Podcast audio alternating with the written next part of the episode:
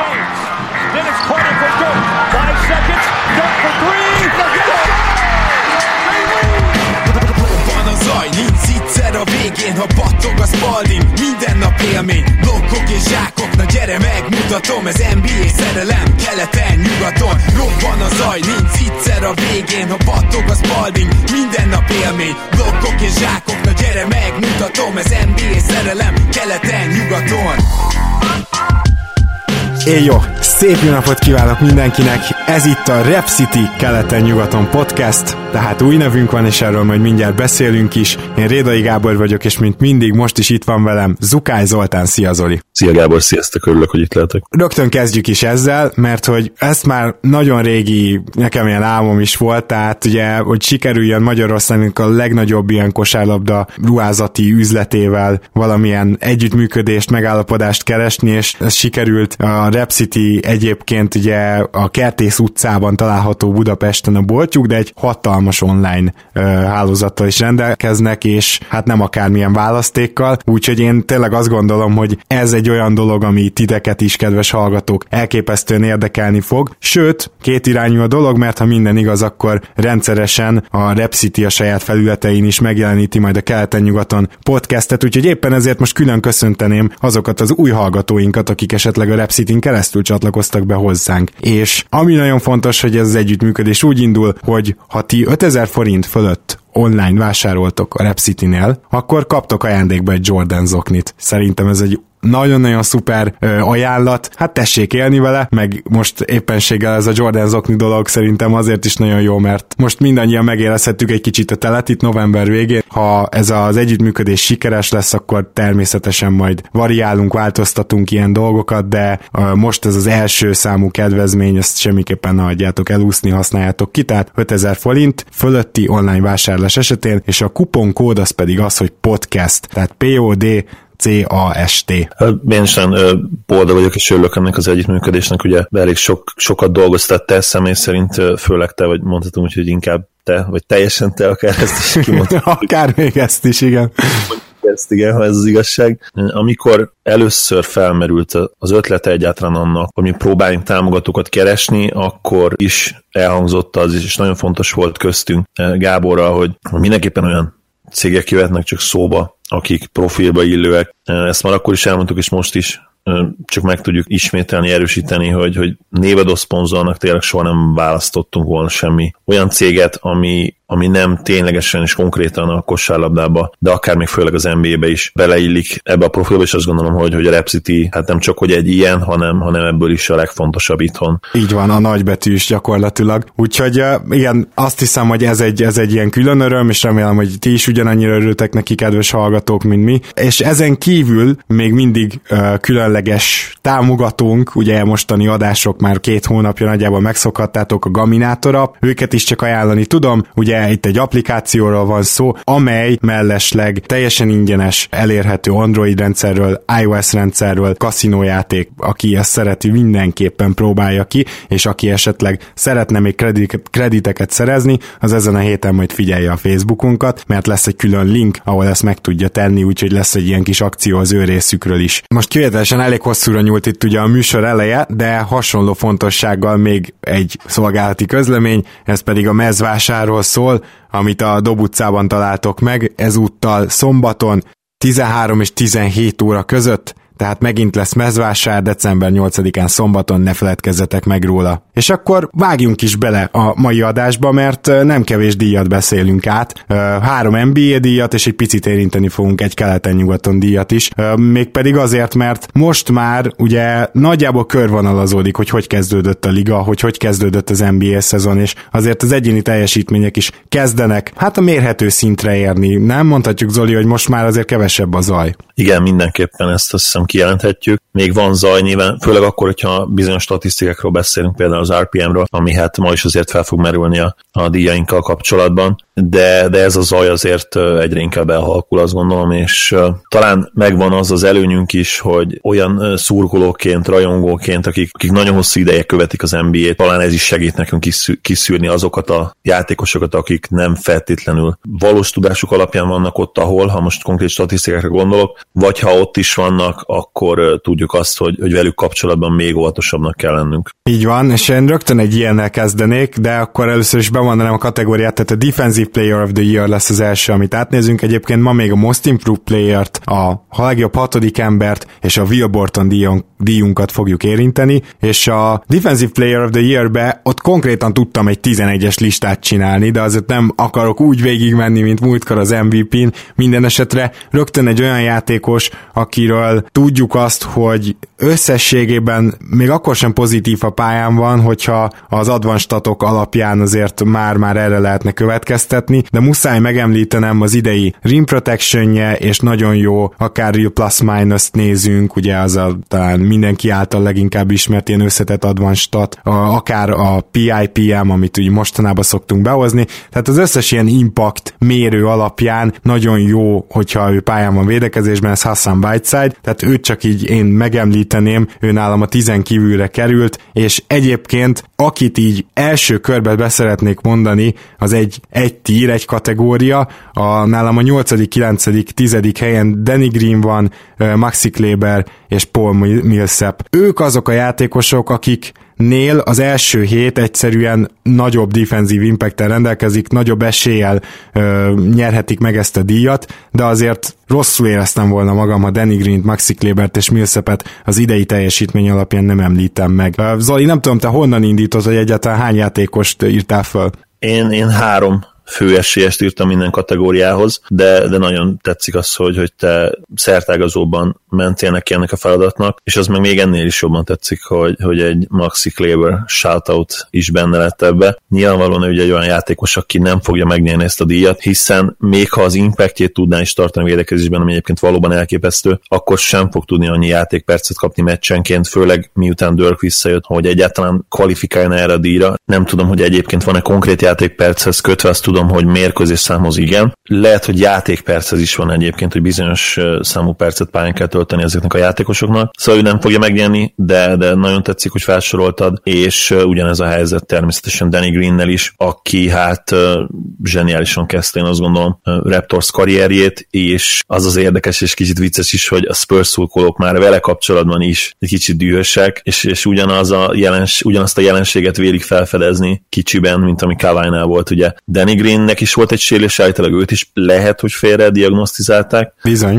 orvosai, és most hirtelen ő is kiváló teljesítmény nyújt, sőt, talán a saját határain belül még konzisztensebb is, mint Kawai. Hát annyira, hogy mondjuk Danny Greenről csak röviden azt tudnám elmondani, hogy a 42%-os, lehet, hogy már lejjebb 41-re, triplájával együtt is a védekezés a nagyobb impact a Raptorsban. Ez szerintem sok mindent elmond, sőt, azt is kívánom jelenteni, jelenleg a legjobb védőnk. Így Kavajos túl, tehát nyilván Kavajnak azért védekezésben még lesz ennél feljebb, meg, meg már most is azért elég jó, de Green az az egészen döbbenetes. Hát Kawai nincs ezen a listán, ezt gyorsan hozzátenném egyébként eh, egyelőre de reméljük, hogy majd ott lesz. És akkor én elmondanám azt a következő ötöst, mert ugye gondolom nálad is két személyes az igazi verseny, de, de van egy olyan ötös itt, akik, akik rögtön utánuk következnek. Mondom ilyen alulról menő sorrendben, ebben már nyilván te is be tudsz majd csatlakozni konkrétan a, a harmadik helyezetteddel, de én azt gondolom, hogy Draymond Green, Paul George, Robert Covington, Rudy Gobert és Joel Embiid, az az öt, tehát az élenlévő kettőnek a versenyébe nem szólhat bele, de amúgy kiváló védekező éveket hoznak, vagy évet hoznak. Most már Embiid is, azért nem kezdte olyan jól a szezon, de lő felfelé folyamatosan minden impact mutatója védekezésben, és hát azért nyilván jól tudtuk, hogy azért ő, ő sem lett rosszabb védő, illetve eddig is az on-off számok alapján ő vele védekezésben megint nagyon jó a Philadelphia pályán van, tehát nála sem volt ez sokáig kérdés, és hát Gobert nem kell bemutatni, még mindig nagyon jó a jazz, amikor ő fenn van. Covington az, akit kb. még ki is lehetne innen is emelni, annyira brutális impactet hoz. Paul George szintén, és ugye Draymond, őt kicsit engem meglepett, de bizony óriási impactet hoz ahhoz képest, hogy amúgy nincs olyan jó szezonja. Igen, ott főleg a támadó oldal, a támadó játék miatt nincs annyira jó szezonja, én azt gondolom. A triplája az, az teljesen eltűnt az elmúlt két szezonban, az egy nagyon érdekes dolog vele kapcsolatban, de, de a védő oldalon még mindig azért elég komoly ráhatása, befolyása van a játékra. Egyértelmű, hogy a top 10-ben a helye, bár a Warriors nyilván sok sérülést illetően is,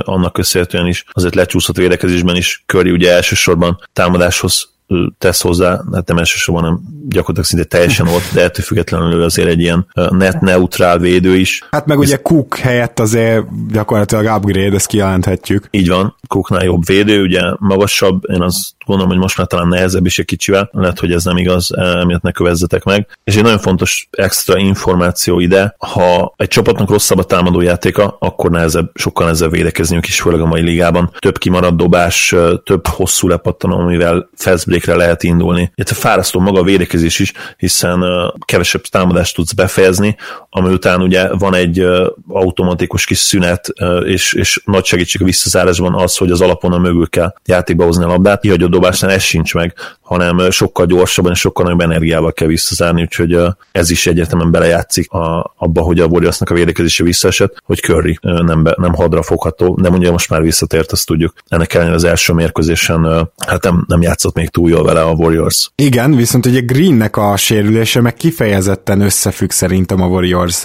védekezésbeli visszaesésével, és talán ez is indokolja, hogy azért említsük itt meg a, a top 10-ben, sőt ugye nálam azt mondanám így a top 8-ban. Igen, mindenképp, igen.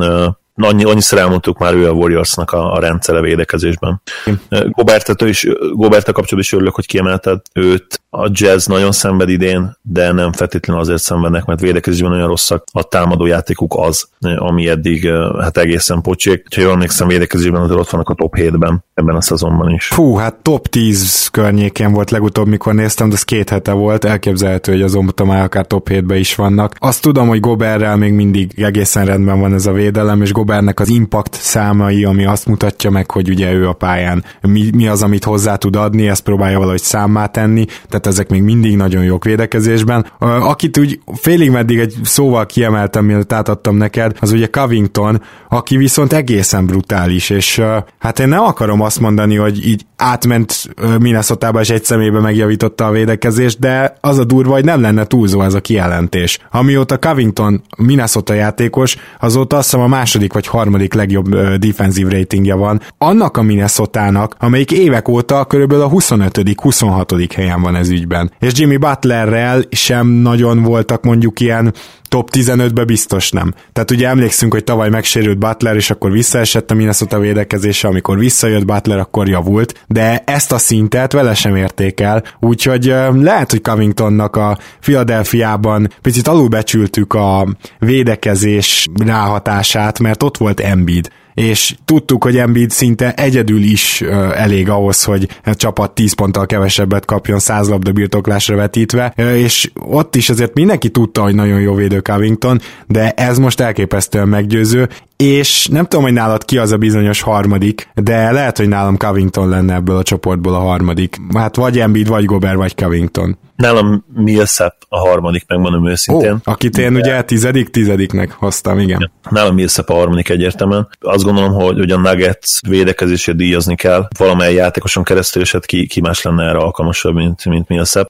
Ott, ott akkorát fejlődött erre szezon a védekezés, és most már lassan tényleg kijelenthetjük, hogy ez tartós lehet, hogy, hogy ott muszáj voltam egyszerűen díjazni. Uh-huh konkrétan őt ugye más nem nagyon jöhet szóba. Itt, hogyha évvédője díjról beszélünk. És az első két helyzet, azt még ne lőjük le, azt gondolom, hogy az is elég egyértelmű, két, két magas ember, ugye mi is vagyok magas embernek, erőcsatárként szerintem te már tudod, hogy kik lesznek az én ezüst és, és aranyérmeseim. Hát teljesen ugyanaz. Az a kérdés, hogy uh, nála Davis vagy Gasol vezet, tehát hogy nagyjából ez a, az egyetlen kérdés, mert egyébként, hogy, hogy ők ketten vezetnek, az, az kétségtelen. És Covingtonra visszatérve, én azt gondolom, hogy ő azért eléggé megkapta a neki járó kreditet, amíg a Sixersben volt, az elismerést, a neki járó elismerést. Annyi, hogy, hogy ő majd, hogy nem ilyen defensív anchorként jobb, tehát nagyon jól helyezkedik, nagyon jó labdaszerző, nagyon jó besegítő védő, ezekben tényleg elit, viszont ha például a playoffra gondolunk, és, és ember elleni védekezése fontos,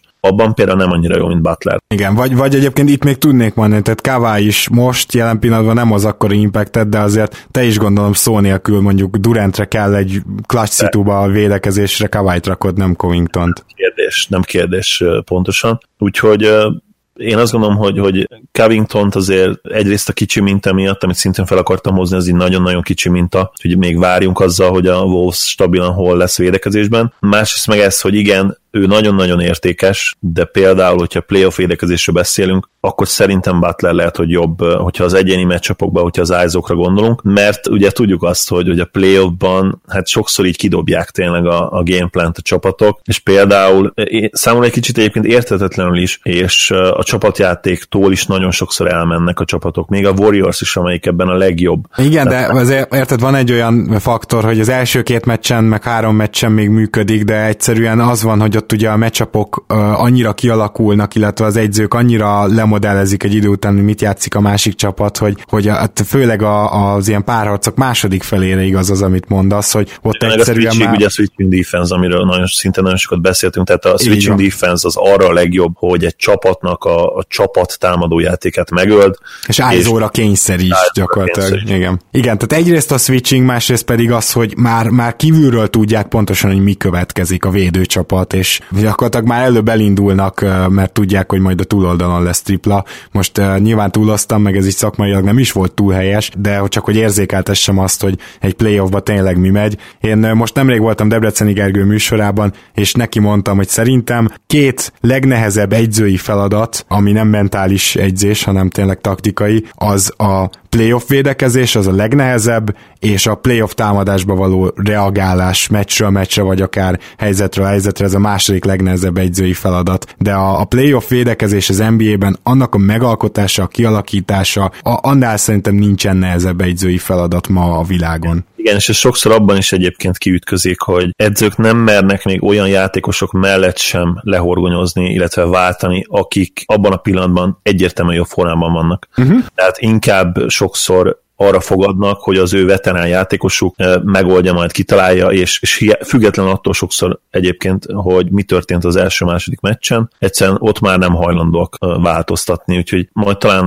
az idei, illetve ugye jövő évi playoffban erre is kicsit jobban fogunk figyelni, és remélem, hogy Gedei Tibit is többször el tudjuk kapni. Hát igen, ezzel kapcsolatban egyébként majd vannak terveink így a szezon közben is, úgyhogy erről, is hamarosan sokat fogtok hallani, úgyhogy nagyon örülök neki, de ez a decemberi időszak tele lesz bejelentésekkel, ezt megígéretem. Az első két helyet meg gyorsan lerendezném, azért vezet nálam Gasol, mert igaz, hogy davis egész jó a Pelicans védekezése, de egyébként a Pelicans védekezése nem jó, és nem azt mondom, tehát tényleg davis tűrhető, de a Memphis védekezése alapból is nagyon jó, és Gasollal elit. Úgyhogy ezért nálam Gasol vezet, de egyébként a különböző impact számokban is egy picit nem is picit jobb, hát az egész ligát veri kb. Milyen négy fölötti impact faktora van uh, RPM-ben például Gasolnak, szóval minden mellette szólt egyelőre. Nálam is ugyanez a helyzet, és én személy szerint nagyon élvezném, és nagyon viccesnek találnám, hogyha Gasol máshogy el is kiakasztaná az amerikai népet, itt beleértve az újságírókat és egyes játékosokat is, hogy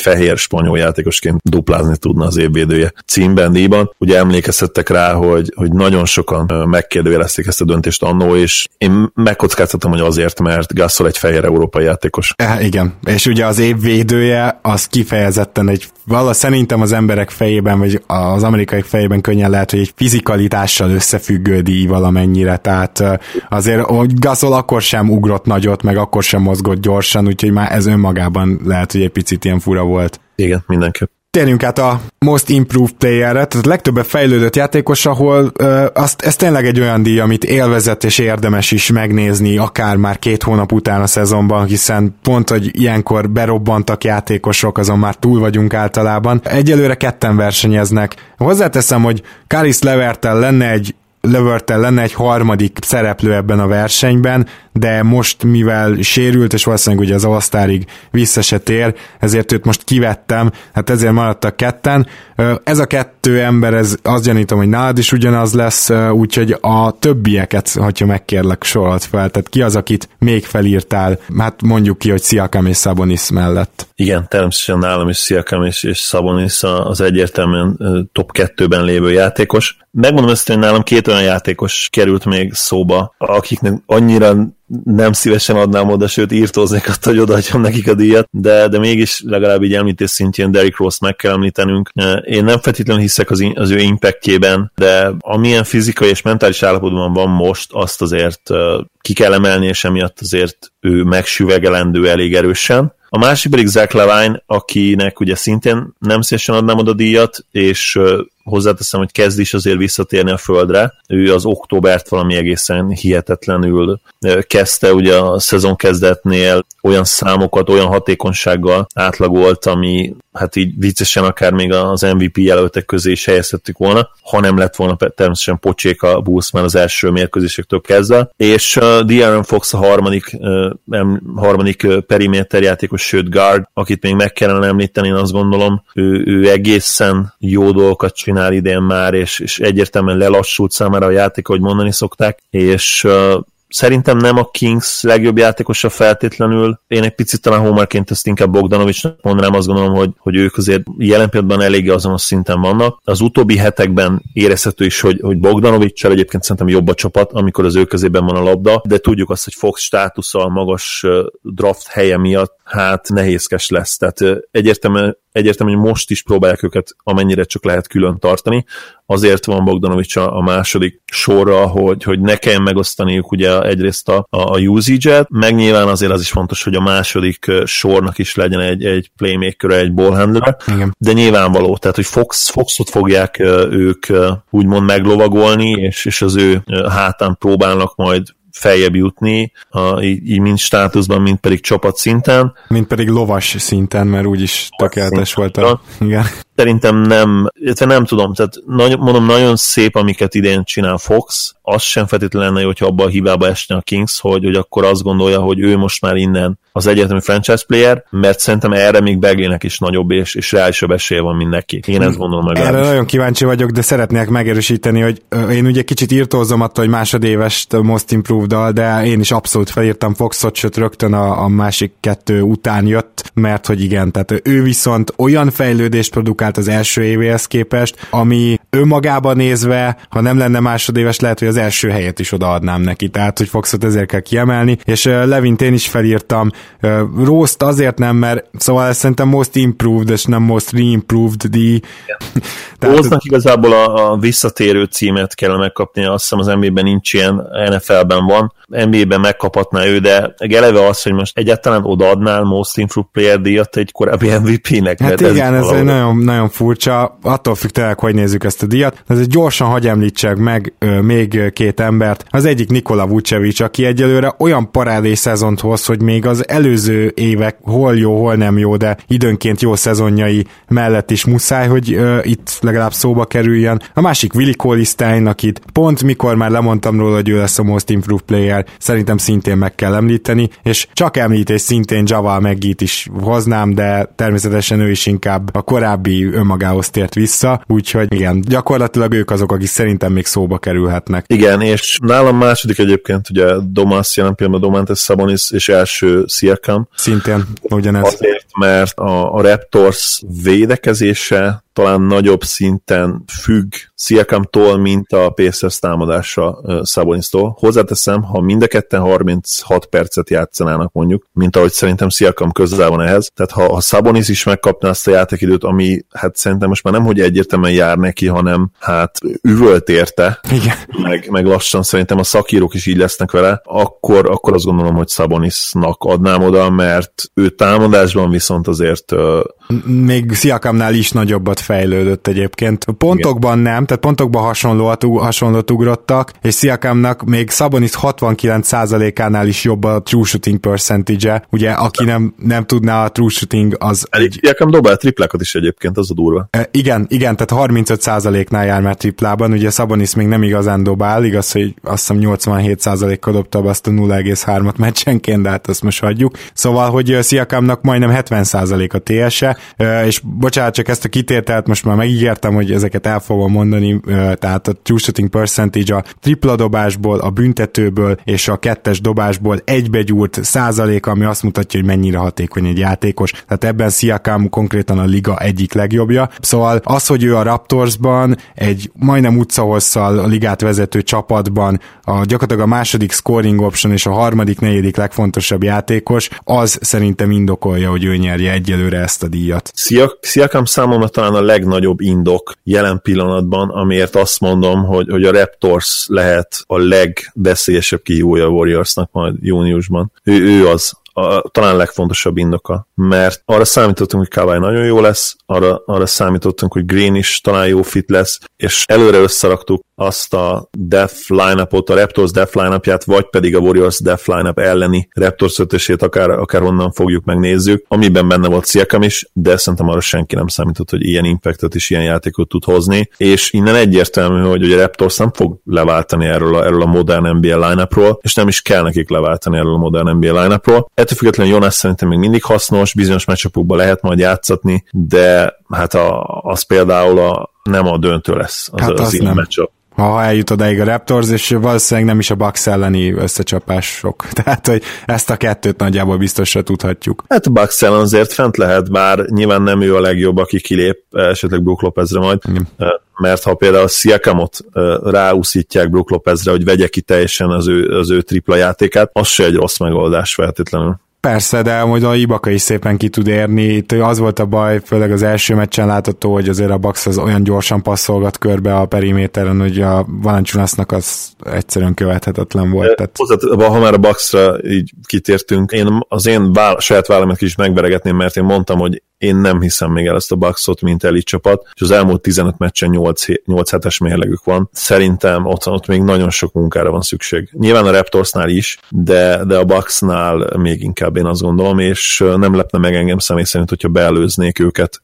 Akár még a Celtics is, és akár a Philly is a szezon végére. Hát igen, erről a Phillyről majd hamarosan beszélnünk kell, de most menjünk tovább. A hatodik ember díjjal amit egyébként az előzővel ellentétben én nagyon szívesen odaadnék Domantas Sabonisnak, úgyhogy ennyit elárulok, hogy igazából nálam ő nyer, de ez a való, való életben egészen biztosan nem lesz így, hogyha csak ennyit játszik. Viszont az nagyon-nagyon ritka szerintem, hogy egy hatodik ember ilyen mértékű impacttel be tud szállni a meccsekbe, és őszinte leszek, a hatodik emberdíj, ezt azt hiszem már te is mondtad, de hogy kicsit ilyen mostohája az NBA díjaknak is, és én sem tudok rá úgy nézni, mint, mint amelyik díjnál így eldobom az agyam, hogy micsoda játékosok vannak, mert egyszerűen szinte megnézik általában a legtöbb pontot szerző játékosokat, és sorba rakják őket, vagy majdnem sorba. És, és ez egy kicsit így ledegradálja ezt a díjat, és éppen ezért nyilván nem Szabonis ennek most jelen jelenleg a főesélyese, de nálam azzal, hogy ő top 20-ba van, az, vagy top 30-ba legalábbis az ilyen impact faktorokat tekintve, egyértelmű, hogy támadásban nagyon jó vele az Indiana, de most már védekezésben sem szenvednek vele, ez is fontos, és ugye sokkal jobban pattanózik, ezt a Most Improve-nál is akár említhettem volna, de egy nagyon-nagyon jó pattanózik idén, és e, igazából az Indiana pattanózása is jó vele, tehát gyakorlatilag nagyon-nagyon jót tesz a csapatnak a pályán van, és hogyha mindezt megnézem, akkor nálam nála jobb hatodik ember egyelőre nincs a választottaddal kapcsolatban maximálisan egyetértek. Azzal nem feltétlenül értek egyet, hogy, hogy Szabonis nem nyerhet. Mert ugye te se így mondtad, hogy nem nyerhet, hanem hozzátetted ezt a kitételt, hogyha nem, hogyha csak ennyit játszik. Én egy picit kiegészíteném ezt, vagy, vagy a, lejövenném az impactjét a mondatodnak azzal, hogy szerintem ilyen aranyközépút megoldás is létezhet, hogyha az elmúlt hetekben átlagolt nagyjából 30 percet megkapja, akkor szerintem már nyerhet, mert annyira hatékony és, és annyira domináns idén, ez a srác egy külön adást lehetne egyébként szentelni neki visszamenve egészen az egyetemi karrierjére, hogy, hogy kilátta egyáltalán ezt. Nyilván lottery pick volt, tehát azért ne csináljunk úgy, hogy nem egy nagyon tehetséges játékos volt, nyilván a, a tehetség az apjáit nem érheti el természetesen, de azt gondolom, hogy, hogy amilyen domináns most, azt, azt talán senki nem látta. Esélytelen, és, sőt, sőt, én emlékszem, hogy őt tipikusan olyannak várták, aki, akinek nincsen high ceilingje, tehát hogy nem fog már sokat nőni, úgymond játék tudásban. És ez egyébként jó, hogy mondtam, hogy nem fog másokat nőni, mert ez pontosan, konkrétan a mérete miatt is így volt. Én emlékszem, nem, mert ugye tényleg azt mondták, hogy ő már nem fog nőni, tehát ez a 6 láb 11 centi megmarad majd, és meg is maradt egyébként 6 láb 11 centis, 6 láb 11 inch, bocsánat, ami nála egyébként nagyobb probléma volt, vagy legalábbis nagyobb problémának gondolták, az a wingspan mert neki tényleg úgynevezett T-Rex karjai vannak. Ha jól emlékszem, a, a karfesztávja nem sokkal nagyobb, vagy talán még nem is nagyobb, mint a magasság, ami állítólag NBA játékosok körében egészen ritka. Szerintem a general population, az átlagos populáció körében nem. Igen, ott, ott kb. ez az, amit úgy átlagban várhatsz, hogy akkora egy picit nagyobb, e körül van. Igen, talán ez lehet az átlag. Ugye NBA játékosoknál ez abszolút nem így van, tehát ott, ott szinte majdnem mindenkinek nagyobb a wingspan mint a magassága. Viszont amire tényleg senki nem számított, hogy ilyen elképesztő motor lesz ennek a, ennek a gyereknek a, a, a melkasában, tehát olyan szintű kardiovaszkuláris rendszere lehet, hogy, hogy hihetetlen, és folyamatosan megy gyakorlatilag, tehát mint a, a felhúznák, a, amikor mielőtt beállítják, és, és ő megy folyamatosan, tehát az egyik legaktívabb NBA játékos, és ez nagyon fontos, és támad, hogyha támadásra szorítkozunk, de a védekezés is egyébként nagyon jól mozog a lábával, tehát mindig jó pozícióban van, és az oldalirányú mozgásban nagyon-nagyon jó. Tehát Sőt. beleteszi azt az energiát is. Még azt is mondanám, hogy úgy van unblock a lábmunkája, mert ugye támadásban pedig gyakorlatilag minden ilyen kis apró trükköt ismer, tehát lehet, hogy ez, ez mondjuk apucivére. Embiid mellett a legdominánsabb low post scorer jelen pillanatban a ligában, ezt ki lehet jelenteni, és én még azt is hozzátenném, hogy nem azt mondom, hogy technikásabb, mint Embiid, de csak a lábmunkát nézzük, akkor szerintem igen, mert Embiid összességében azért szintén nagyon-nagyon technikás és kiváló lábmunkája van, de ő azért a elképesztő fizikumával, a hihetetlen hihetetlen wingspanjével dominál főleg embereket. Ugye Szabonisnak ez abszolút nincs meg, tehát ő kénytelen pozíciózásból, lábmunkával és, és nagyon gyors, és ez az úgynevezett decisive move, ahogy mondják, tehát hogy ő elhatározza és azonnal megy, megy a legjobb megoldáshoz, oda nyúl a legjobb megoldáshoz, és szinte levéthetetlen ebben a 26 perces játékidőben. Egy egészen magas usage egyébként, mert ő azért tényleg elég magas usage dolgozik, amikor bent van, és még nyilván egy faktor, amit meg kell említenünk, amit szintén az Fatertól örökölt valószínűleg, ha lehet ezt örökölni, az a passzjáték.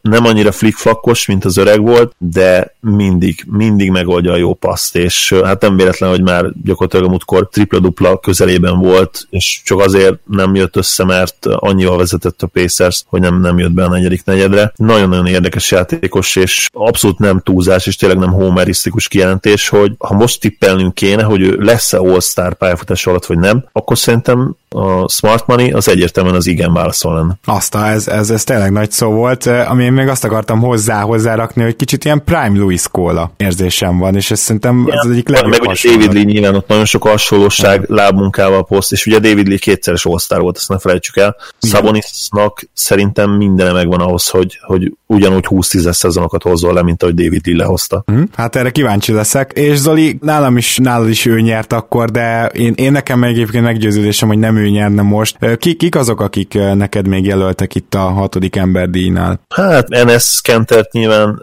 eszembe jutott, de ő nem tudom, hogy hány meccsen kezdett. Hát túl sokan, tehát azért volt ez az időszak, amíg ugye Williams telé rakták, de aztán meg visszacserélgették, nehéz azt követni, ez biztos New Yorkban. A perimeter játékosok közül, akire még gondolkodtam, de nem feltétlenül tettem rá a listámra, csak, csak gondolkodtam, hogy a Dennis Schröder, aki hát támadásban nem feltétlenül advanced statok alapján jó, de például ugye, hogyha a boxkos statokat nézzük, meg hatékonyságokat, akkor nem feltétlenül jó. Montrez Harrell, őt ráraktam a listámra, ő nekem az egyik nagy kedvencem. Én nálam a... konkrétan második, tehát hogy én, én nekem Szabonis után ő. Nálam harmadik mondjuk, hozzáteszem. Az az igazság, hogy, hogy muszáj voltam betenni Randall-t második helyre eddig. Hát nálam rendel a harmadik, de hát igen, ugyan úgy gondolkoztunk. Itt igazából csak annyi a különbség, hogy én úgy érzem, hogy Rendel bár nagyon jó egyéni statokat hoz, de ő neki ilyen szempontból az, hogy az impaktja, nyilván egy gyenge padot kell vezetnie, úgymond, az nem olyan kiemelkedő. Harrell az viszont... Egyetértek, az egyetértek abszolút. Igen, mindeközben viszont Harrell lé abszolút az, tehát ugye a, jó, ott egy nagyon jó kis pad van, tehát értem én, hogy, hogy ilyenkor azért kicsit csalnak a számok. De azért tegyük hozzá, hogy Harrellnek ez a, ahányszor például rááll a vonalra, az is elképesztő, ugye a Clippersről beszéltünk múltkor, hogy gyakorlatilag a vonalon élnek, és Harrell az egyik fő faktor, és technikailag ő kezdőcenter, csak ugye Gortatot ilyen 10-15-20 percre beszokták rakni, és akkor ezért kezdi az első, meg a második. Igen, amúgy ez jó kérdés, nem tudom, de mindegy, Duck Rivers ugye azért a saját útjait egyáltalán nem tudja elhagyni, ettől függetlenül egyébként, ha most az évegyzője díjról beszélnénk, akkor ő azért ott lenne in the conversation, na mindegy, szóval ezért gondolom azt, hogy Harrell most előrébb való, mint Randall. Egyébként a statisztikái is teljesen rendben vannak, a hatékonysága is, tehát hogy alá lehetne ezt máshogy is támasztani, de nálam, nálam Harrell a második, és Randall a harmadik. Igen, egyébként, hogyha azt kell megtippelni szezon végén, hogyan lesznek valószínűleg nálam is így lenne során. Randallnek egyszerűen muszáj voltam díjazni a Monster meccseit, amik mostanában azért becsúsztak párszor, de, de még egyszer, meg ahogy mondtad is, Harrell is kiváló, és, és tényleg nem nagyon tudsz belekötni abba se, vagy abba se nagyon tudnál belekötni, ha valaki első helyre tette volna. És akkor itt jön nálam Derrick Rose, ugyanis a Most Improved-nál úgy megindokoltam, hogy miért nem, viszont itt meg miért ne? Én azt gondolom, hogy Derrick Rose mindenképpen hát megérdemli, hogy ebbe a beszélgetésbe beletartozzon, viszont nála is jobban megérdemli ezt a rossz szezon kezdet után feltámadó Spencer Dinwiddie, aki egészen fantasztikus uh, stretchen van túl, csak az a nagy kár, hogy szegény Nets, mikor kiesett Levert, akkor nem estek össze, és ez Dinwiddie-nek is köszönhető, de folyamatosan bukták el a szoros meccseket, és most ah, nem állnak jól. Csak a padlón összezuhanóban, azt hiszem, ezt így meg lehet fogalmazni. Igen, igen, igen. Úgyhogy viszont Dinwiddie-t muszáj ide kiemelni nem, mert, mert ő nagyon magára talált, és azért tök jó viszont látni azt a tavalyi Dinvidit, amit az egész NBA meg az egész világ akkor fedezett fel, miközben már tavaly is azt hiszem harmadéves játékos volt, vagy minimum másod, tehát hogy azért nem csak egy fluk volt, ezt most kezdi bizonyítani, és még Lou Williams-et és Jonas Valanciunas írt föl. Ugye Valanciunas egészen elképesztő per statisztikákat hoz, keveset játszik, de abban elképesztően hasznos. Igaz, hogy van egy pár olyan matchup, amiben egyszerűen nem tud érvényesülni, és Lou Williamsnek pedig mostanában volt egy-két rosszabb meccse, de egyébként talán, talán a dobogó közelébe is felraktam volna, ami nagyon vicces, tehát a Clippersnek kettő reálisan dobogó esélyes hatodik embere van jelen pillanatban, mert azért Lou meg a meccsnyerőivel már nagyon sokat hozzárakott ehhez a Clippers szezonhoz eddig is. Igen, a státuszról van szó, és, és uh, akár már ebben a díjban is egy múltról, akkor egyértelmű, hogy, hogy Williams legrosszabb esetben sötét ló megint ide. Bárki, akit esetleg kihagytunk? Biztos vannak játékosok még, akik egyébként megérdemelnék legalább azt, hogy, hogy felhozzuk a nevüket, de, de azt hiszem, hogy ilyen korán azért még, még nagyon sok cserejátékos meg lehetne említeni. De én is megemlíthettem volna Jonászt, mert ugye ő is nekem is nagy kedvencem, a top 10-ben mindenképpen oda lehetne rakni, és uh, még biztosok benne, hogy vannak játékosok rajta kívül is, akik uh, ilyen, ilyen 10-12 pont környéken átlagolnak, de de, nagyon értékes impactet bele tudnak tenni. És akkor az utolsó, ebből a díjból inkább én készültem, de majd szívesen várom kommentárjaidat ezzel kapcsolatban. Ugye van nekünk egy Will Borton díjunk, ami azokat a játékosokat figyeli, mint amilyen Will Borton volt, akit elengedtek, szinte ingyen, nem is próbáltak meg igazán megtartani, aztán a következő csapatában pedig kivirágzik. Hát itt először csak ilyen honorable mention, vagyis akiket azért említsünk meg, ez egy érdekes felvágott lesz. Beírtam ide Dudley-t, aki aki kezd a Netsben, ugye gyakorlatilag mint egy ilyen padon ülő mentor cserélte el Darrell Arthurért, meg azt hiszem egy második körösért talán a Suns. És, Több díjra lehetne még esélyes Dudley? Na, ha nem hisszük el, hogy még mindig az NBA-ben vannak díjra. Igen, igen, igen, igen, ez nagyon jó hangzik ez a díj, úgyhogy ezt lehet, hogy be is vezetjük a saját díjazásaink közé. Abszolút. Aztán felírtam Stauskast is, akit sokkal inkább fel lehetett volna írni a szezon elején, csak hát azóta már nagyon visszahűlt, csak hogy említsük meg. Felírtam Tony Parkert, aki nagyon durva, hogyha ma még megnézitek, akkor ugye két szezonnal egy, ezelőtt 10,1 pontot és 4,7 azt hiszem, vagy 4,8 most nincs előttem asszisztot átlagolt a Spursben, majd jött a tavalyi szezon, ami már nagyon úgy lefele ment, és most nem, hogy visszatért a két évvel ezelőttihez, hanem gramra pontosan ugyanannyi pontot és asszisztot átlagol. Úgyhogy azért ez is egy ilyen kis visszatérés, hogy a Spursnek egy kis fricska, hogy talán még nem kellett volna elengedni, de hát a Spurs se tudhatta, hogy az összes létező irányítója kidől körülbelül kettő hón, nem istán két hét alatt az edzőtáborban. És akkor itt még megemlíteném Mike Scottot, akiről mi nagyon tud, tehát pontosan tudtuk, hogy jó, Washingtonban is dicsért, beszéltük, nem is értem. Azóta se, a Washington miért engedte el, és szerintem most már ők se értik, mert kisebb sérülés után bekerült a Clippers rotációjába, és nagyon korrekt, nagyon jó, és Nerlens Noel, aki még ilyen említés szintjén. Én megértem, hogy Nerlens Noel-t miért engedtétek el, persze, de egyébként valami 92-es defensív ratingje van a New Orleans, az Oklahoma City padjának, mikor pályán van. Statisztikákra nem hoz ilyen hatalmas dolgokat, de egészen parádés vele a védekezés, és a védekezés impact számai is jók, tehát ebben igenis felelős ő, úgyhogy őket csak így említés szintjén, nem tudom, hogy bármelyik őkhöz lenne esetleg hozzáfűzni valód. De ellensze kapcsolatban jutott eszembe, hogy, hogy olyan apróságok kellene ahhoz, hogy, ő, hogy egy igazi impact player legyen a mai ligában, ha, ha kicsi elszántabb lenne, jobb munkamorál, és tudna triplázni, hát minden csapat gyakorlatilag harcban lenne érte, akkor a tökéletes center lenne tényleg a mai ligában. Na és akkor nézzük meg, és ezt itt nagyjából sorba is raktam, hogy kik azok, akiket nagyon nem kellett volna elengedni az előző klubjának, és néhol egy kicsit belejátszik az is, hogy az előző klubnak milyen jól jönne. Most éppen ezért került erre a listára rá Brook Lopez. Jó, igen, tetszik, és már múltkor is beszéltünk róla, hogy azt sem értettük, hogy a Lékezben miért nem játszott többet tavaly. Hát igen. Mert, hogy miért volt egy ilyen időszak, amikor, amikor szinte teljesen kikerült a rotációból, mert, mert hát na, hát lett volna rá szükség. Mint egy teljesen leharcolt veteránt ültették, és még azt mondom, hogy tavaly egyébként érthetőbb volt annyiban, hogy ugye a fiataloknak minél több játék lehetőség. Ide már nem erről van szó, és lehet mondhatjuk azt, hogy Javal Megi persze mennyire jó, csak hogy ez egyrészt nem igaz, tehát hogy ezt azért most már kezdjük látni. Egy elég jó defensív impactet hoz, aláírom, és a szokásos magas százalékokkal fejezi be nagyjából a zsákolásokat, de azért Brook Lopez úgy gondolom, hogy egy jobb játékos nála, és most érdekes, hogy Javal Megi pont Chandler érkezésével kezd kihűlni. Na mindegy, hát Megit megemlítettem azért a Most Improved Playernél, itt nem fogom. Itt Brook Lopezen kívül, vagy ut- előtte egy ilyen kis csalás, Shelvin Mack és Gerett Temple együtt. Azért, mert egyszerűen nem hiszem el, hogy a Grizzliesbe tényleg hogy újjá tudnak é- é- éledni így játékosok, és mind a kettő fantasztikus impactet hoz. Az, hogy a Grizzlies ilyen jó, az nagyban köszönhető annak, hogy ilyen triplázókat és ilyen védőket sikerült, ilyen 3 játékosokat, egy irányítót és egy kettes hármast igazolni, és hogyha muszáj egy mellett letennem a voksomat, akkor az természetesen Temple lenne, aki egy 11 pontot átlagol 39%-os triplával, de mellette egyébként így kacérkodik az 50 40-90-nel. Tehát így az ember az így Egész az anyát az a 33 évesen, nem, nem emlékszem, hogy ő ennél sokkal jobb lett volna. Azt hiszem volt pár szezon, amikor pontban jobb volt, de impactben nem hiszem, hogy volt ő valaha jobb ennél. Hát és védekezésben egyszerűen jó a Memphis, mikor pályán van, sőt, nyilván ez a kezdő státusza miatt is van, mert Memphis kezdője az ugye nagyon jó, de 14 ponttal jobb a basketball reference szerint a csapat, mikor pályán van Temple. Mac-nél pedig az a nagy szám, hogy ő csak 3,8-as mínuszban van, miközben a Memphis padjának többi tagja azok ilyen 10-20 ponttal uh, vannak mínuszba, úgyhogy uh, tehát ez azt jelenti, hogy azért meg gyakorlatilag meg, megben megtalálta azt a csere irányítót a Memphis, amit évek óta keres. Tudom, hogy szándékos szójáték volt, de jól hangzott.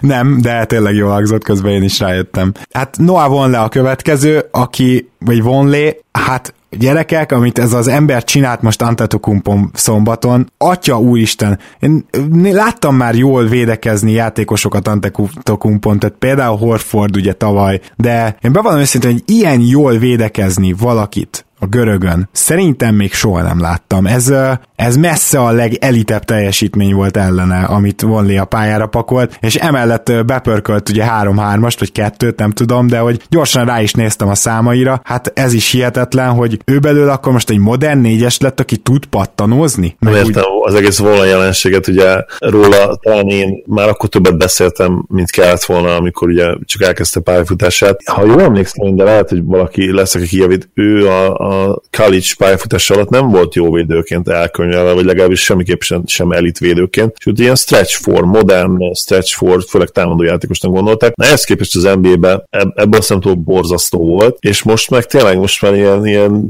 védekező roleplayer válik, aki időnként némi triplezest is be tud dobni a közösbe. Egészen fura, és, és hihetetlen, nem csak fura, hanem tényleg hihetetlen ez az evolúció, amin átmegy. És hát, ha jól emlékszem, top 10-ben van defensív RPM-ben idén? Fú, azt őszintén megmondom, hogy nem néztem, de nem lepődnék meg rajta. Megnézem én most gyorsan, tehát eg- egészen uh, fura tényleg, ami, ami vele történt, nem nagyon értem. Ez, ez egy teljesen számomra is értetetlen dolog, és a másik pedig az, hogy uh, tényleg pattanózni mindig is tudott, de egyszerűen közben lefogyott, és még mindig tud pattanózni, csak rohadt erős és mozgékony egyszerre. És Top uh, pont a tizedik. Az igen.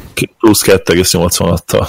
Brutális. Brutális. Szóval őt egyszerűen nem lehet kiadni ennek a díjnak a megbeszéléséből, de aki, és most felérünk a dobogóra, aki számomra előtte van, az nem Anya Bielica, akit természetesen mindenki mondott, hogy miért engedett el, a, ugyan miért engedte el Tibodó, senki nem értette gyakorlatilag, és igazuk is lett azoknak, akik így gondolták, mert hogy Bielicával ilyen óriási szintet ugrott a Sacramento, nem csak és kizárólag miatta, de az ő jelenléte a Sacramento-nak, és ez az összes advan statból is egyértelműen kiderül, elképesztően jó. Ugye múltkor beszéltük azt, hogy meglepetésre védekezésben sokkal jobb, amit hozzáad, de hát ettől függetlenül is ő egy ilyen óriási igazolás Sacramento-ba, amit tényleg sajnálhat az előző csapata. Igen, és azok a csapatok is, ami volt jó néhány, aki úgy volt, hogy leigazolják. Aztán ja igen, még... a Fili meg a Fenerbahce is ugyanígy sajnálja, pontosan az valószínűleg azért inkább rajta múlott, mint, mint ezeken a csapatokon, mert ők azért nyilván vitték volna, főleg a Fenerbahce, de, de szerintem a Fil is egyébként, mert tökéletes fit lett volna oda. Azt is el lehet képzelni, hogy ha, ha ő tényleg ilyen elánnal védekezett volna Embiid mellett, és,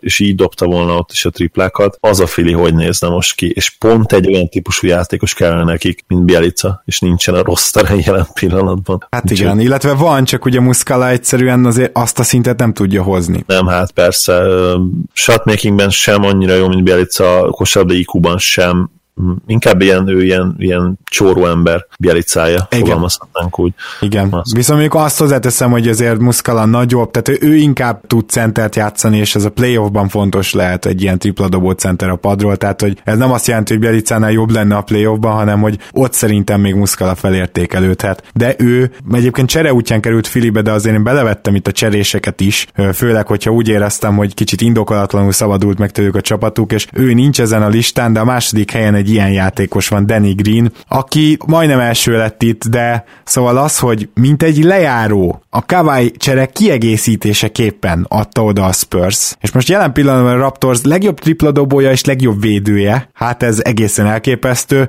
és csak egyetlen egy ember előzi meg, de azt hiszem Greenről már beszéltünk, ennek ellenére most még egyszer annyit engedjetek meg, hogy érdekes összehasonlítás, de többen mondják azt a Raptors drukkerek között, hogy ha simán csak DeRozant Danny Greenre kicseréljük, akkor ez a csapat ez ugyanolyan jó, mint tavaly. Tehát összességében lenne olyan jó, mint tavaly, és ezt alátámasztani látszik az is, hogy egyelőre Kawai nélkül a Raptors 5 1 áll, és én megkockáztatom, nem tudom Zoli egyetért össze velem, hogy ez a 24, ha idén csak Danny Green van eddig, és Kawai mondjuk még sérült, ez a 24 egy 16-8-nál nem lenne rosszabb akkor sem. Én még lehet, hogy még bátrabb számot is mondanék, megmondom őszintén, tehát Kawai boxscore statjai lenyűgözőek, a, a lepattanózással lenyűgöző, de az az igazság, és ez valahol rémisztő is lehet a többi csapatnak, hogy még mindig keresi a helyét. Tehát egyéni számokat, zseniális egyéni számokat tesz fel a, a boardra, a táblára, de abban még messze nincs a legjobbja közelében, hogy, hogy a saját képességeink keresztül Raptors is jobbá tegye, illetve a, a csapattársait is jobbá tegye. Ebből a szempontból tényleg fejlődhetnek még, és, és én azt remélem kicsit már egy előre szaladva is, hogy Kawai érzi azt, hogy ez egy mennyire jó csapat lehetne már idén is, de én azt is remélem, hogy azt is érzi, hogy mennyire nagyon jó csapat lehetne a következő két-három évben. Tehát ha ő ennél szakmailag jobb szituációt akar, úgyhogy a maxot is meg megkapja, én nem tudom, hogy egyáltalán lenne jobb hely neki ténylegesen, mint a Raptors, mert én nem vagyok benne biztos. Tehát ha most elmegy a Clippersbe, egy ennél garantáltan rosszabb csapatba fog játszani.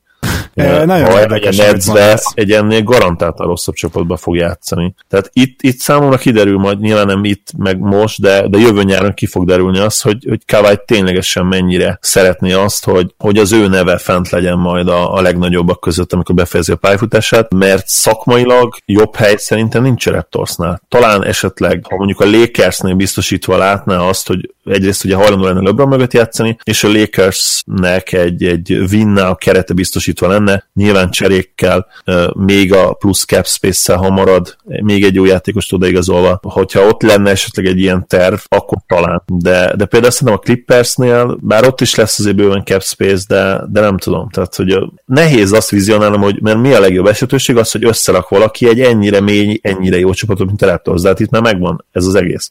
Nem kell összerakni semmit, mert megvan a rutin. Úgyhogy én azt gondolom, hogy ezért ténylegesen a, a Toronto lenne neki a legjobb hely jövő nyáron is. Hát nem kicsit mentünk el a tájtól, de egyébként egy nagyon érdekes mellékszára, és tényleg érdekes, amit mondasz, mert pont Danny Green az egyik, akinek tényleg ez köszönhető, és én nekem meggyőződésem, hogy persze Demar DeRozan jobb játékos, de Danny Green ilyen szempontból akkora igazolás volt, hogy, hogy tulajdonképpen Impactben a Raptorsnak többet ér, mint DeRozan, és és, és igen, lehet, hogy bátrabb számot lehetne most még Kawai nélkül mondani, úgyhogy uh, mindenképpen itt volt a helye, és elmondanám azt is, hogy kinyert, mert egy ember őt is megverte, ez pedig Julius Randall, aki viszont én szerintem egy ö, játékos, aki jó százalékkal dolgozik, aki passzol is, aki egy egész második sort vezet, tehát hogy őt Valahol értem, hogy miért engedte el a Lakers, de óriási fogás volt ennyiért, azt kell, hogy mondjam, és nekem eddig ő az év ilyen igazolása, ilyen felfedezett igazolása. Most egyébként gyorsan hozzáteszem, hogy LeBron meg hasonló kaliberű játékosokat nem veszünk figyelembe a díjnál, ők döntenek, hogy hova mennek. A New Orleans viszont bement Randallért, és nagyon jól tette, úgyhogy én azt gondolom, hogy ő eddig a Will Borton díjasunk. Mennyi van most? 2-10, tehát két évre 20? Még annyi sem, mert ugye mid-level exception, tehát uh, talán két évre 19. Az, mondjuk igen, tehát az, az azért neki nagyon-nagyon ütős, mármint ilyen szempontból ütős. Neki nyilván nem ütős, mert ő többet szeretett volna, a menedzserének se ütős, de a, a Pásznak nagyon ütős, és, és erre a díjra is nagyon ütős, mert ez ő tényleg ennyi pénzért, ez bagó, ez, ez zseniális. Még úgy is, hogyha én egyébként összességében az impact nem hasalok el, de, de idén talán ebben is előrelépett. A, a egyértelmű, tehát impactbe is előrelépett, és a Lakersnél voltak ilyen időszakai, tudod, amikor egy tripla duplázott meg hasonló, de abszolút azt idézik folyamatos jelleggel, úgyhogy védekezésben is egyértelműen előrelépett. Én, én tényleg nem voltam egy rendőr rajongó, de azért amit idén csinál, az alapján kezdem megszeretni egyrészt, másrészt pedig abszolút kivívta a tiszteletemet. Nagyon kíváncsi leszek majd, hogy hogyan tovább vele és New Orleans-szal. Na de akkor gyakorlatilag végére értünk ennek a négy díjnak, reméljük, hogy élveztétek ezt a mai adást, és immár a Rep City keleten-nyugatonban, és Zoli, nagyon szépen köszönöm, hogy ma is itt voltál. Örülök, hogy itt lettem, és köszönjük a továbbra is a kitartó figyelmeteket, és remélem, hogy a Gábor által említett akcióval élni fogtok. Én a magam részéről szinte biztos, hogy, hogy veszek majd valamit, és hát pofátlan módon fel is fogom használni a saját kuponkódunkat, hogyha ez lehetséges, remélem, hogy ezzel semmilyen szabályt nem szegek meg. Abszolút nem, tehát akkor repcity.hu, ott tudtok kör- körülnézni, 5000 forint fölötti online vásárlás esetén pedig kaptok még egy Jordan zoknit is ajándékba, valamint ugye majd a Gaminatorral kapcsolatban nézzétek a Facebookunkat, és még további nagy bejelentések jönnek ebbe a hónapba. Minden jót kívánunk nektek, köszönjük, hogy hallgattok minket, sziasztok! Sziasztok!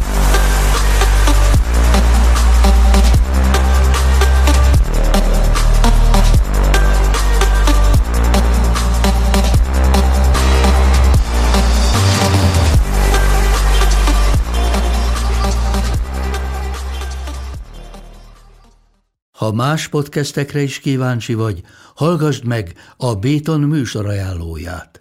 El tudod képzelni, hogy a podcastet, amit éppen most hallgattál, fél év múlva már a mesterséges intelligencia generálja? Mi sem. De ha érdekel, eljött már a gépek lázadása. Hallgass bele az Embertelen podcastbe. Orsós Lajos vagyok, a műsor házigazdája. Egyelőre még élőben. Egyelőre. Fedezzük fel együtt, hogyan ismerkedik, randizik, mesél és vitatkozik Betty és Péter, két teljesen mesterséges intelligencia. Lajos, a podcast címét mond még egyszer, Léci. Oké. Okay. Embertelen podcast.